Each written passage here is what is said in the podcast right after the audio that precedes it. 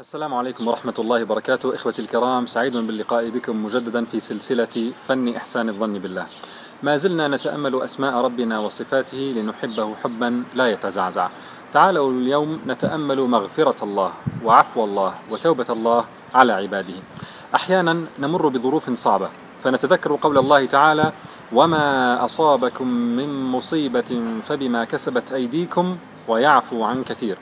نفتش في أعمالنا فنرى أننا أخطأنا في حق الله كثيرا. نندم حينئذ. وهذا الندم أمر مطلوب حتى يدفعنا إلى التوبة الجادة. هذا الندم ينبغي أن يكون إحساسا مؤقتا يدفعنا فورا إلى إصلاح أخطائنا بإيجابية وحسن ظن بالله أنه سيعيننا ويقبل منا توبتنا ويعطينا فرصة أخرى لتصويب أوضاعنا. لكن أحيانا تسير الأمور مع الواحد منا بطريقة مختلفة. فبدلا من هذه الإيجابية وحسن الظن بالله يتجمد عند مرحلة الندم واجترار الذكريات وجلد الذات ومقت النفس. فتفسد نفسه وتتكدر ويبدأ يشعر بأن هذا البلاء عقوبة محضة لا رحمة فيها قاصمة الظهر التي ليس بعدها قائمة لأن الله تعالى بعدما أعطاه فرصا في الماضي فلم يستغلها قد مقته وسخط عليه ولن يعطيه فرصة أخرى.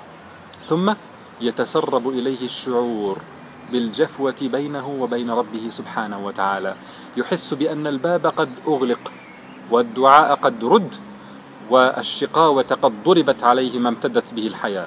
أخي أختي احذر. هذه مكيدة من الشيطان بل هي من أخطر مكايده. فهو يجعلك تتوهم في البداية أن لوم نفسك بهذا الشكل مطلوب لأنه اعتراف بالذنب. لكن الشيطان أوقفك عند مرحلة اللوم والندم وجعلك تبالغ فيها ليقودك إلى توهم شيء خطير للغاية. لتتوهم قسوة القدر ومن قدره سبحانه. وفي هذه اللحظة من سوء الظن ستحس بالضياع المخيف. أنت عندما يشتد بلاؤك تشكو بثك وحزنك إلى الله. عندما تنقطع بك السبل وتغلق دونك الأبواب فإنك لا تجد ملجأ ولا منجأ إلا إلى الله. فإذا قنطق الشيطان إذا قنطك الشيطان من رحمة الله وأوهمك أن بلاءك عقوبة محضة ومقت من الله فإلى أين تفر؟ وإلى من تلتجئ؟ وإلى من تتضرع ومن ترجو؟ ستحس بالضياع المخيف. وهذا ما يريده الشيطان لك. طرد من رحمة الله فلا يحب أن يرى مرحومين أو طامعين في رحمة الله تعالى. أخي أختي لاحظ أن الشيطان لن يأتيك من باب التشكيك في مغفرة الله هكذا مباشرة. لن يقول لك الله ليس غفورا رحيما. هذه محاولة فاشلة بوضوح. لكنه سيأتيك من باب آخر. سيقول لك الله غفور لكنك لا تستحق مغفرته لأنه أعطاك فرصا في الماضي ولم تستغلها. الله تواب لكن أنت طبيعتك سيئة غير مؤهلة للإصلاح. الله عفو لكن أنت أفشل من أن تفعل ما تستحق به عفوه. هكذا يأتيك الشيطان ويقول لك ماذا يريد الشيطان من هذا؟ ماذا يريد الشيطان من هذا؟ يريد أن يوقعك في الاكتئاب. الاكتئاب الذي يشل إرادتك عن إصلاح وضعك والعودة إلى ربك سبحانه وتعالى.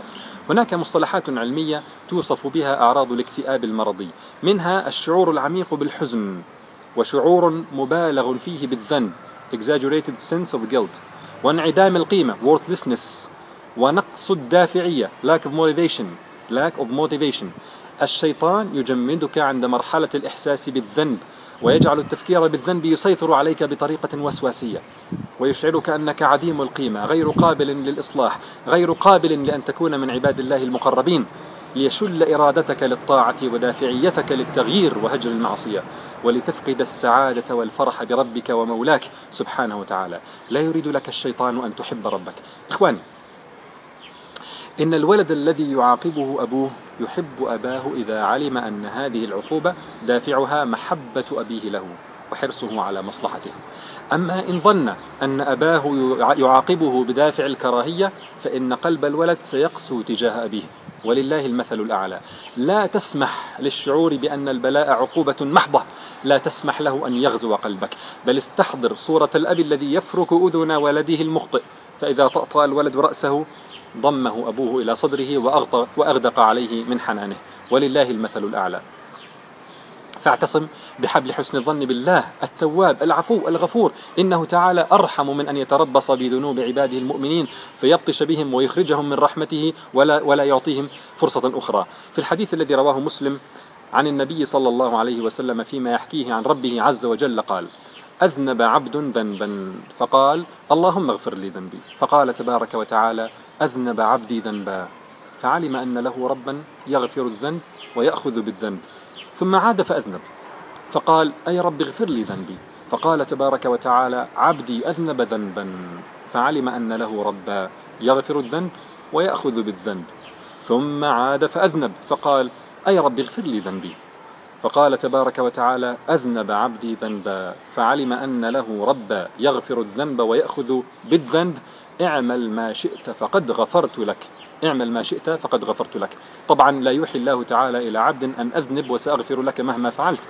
فمعنى الحديث أنه قد سبق في مشيئة الله تعالى أن العبد مهما عمل إن كان في كل مرة يتوب بصدق ويعزم على عدم فعل المعصية يعزم على عدم فعل المعصية فإن الله تواب سيبقى يتوب عليه غفور سيغفر له عفو سيعفو عنه وهو يعلم سبحانه أن هذا العبد التائب سيذنب في المستقبل.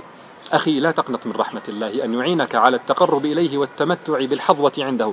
إذا جاءك الشيطان فقال لك أنت لا تستحق رحمة الله. فقل نعم أنا لا أستحقها لكنه تعالى سيرحمني لأنه أكرم من أن يعامل عباده بما يستحقونه. إن قال لك الشيطان لن يعطيك الله فرصة أخرى فقد نجاك من قبل ولم تحفظ المعروف فقل بلى. سيعطيني وينجيني فهو العفو الغفور فهو العفو الغفور. إذا قال لك الشيطان إن الله يبتليك عقوبة لأنه يكرهك فقل له بل يبتليني ليطهرني ويربيني. إذا قال لك الشيطان أنت أحط من أن تستأهل رحمة الله. أنت أحط من أن تستأهل رحمة الله. فقل له رحمة الله أوسع من أن تضيق علي وألا تشملني. عبد الله الذي يتحدث إليكم الآن. تفكر أثناء أسره في ماضيه وأيقن أنه قصر في حق الله كثيرا.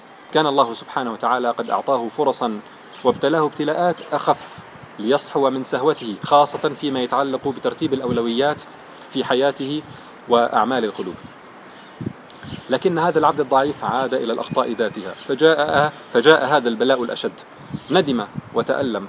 وخاف من أن هذه العقوبة ستطول وتشتد ولربما تتجاوز استطاعته وتحمله. فزاد هذا من ألمه وندمه.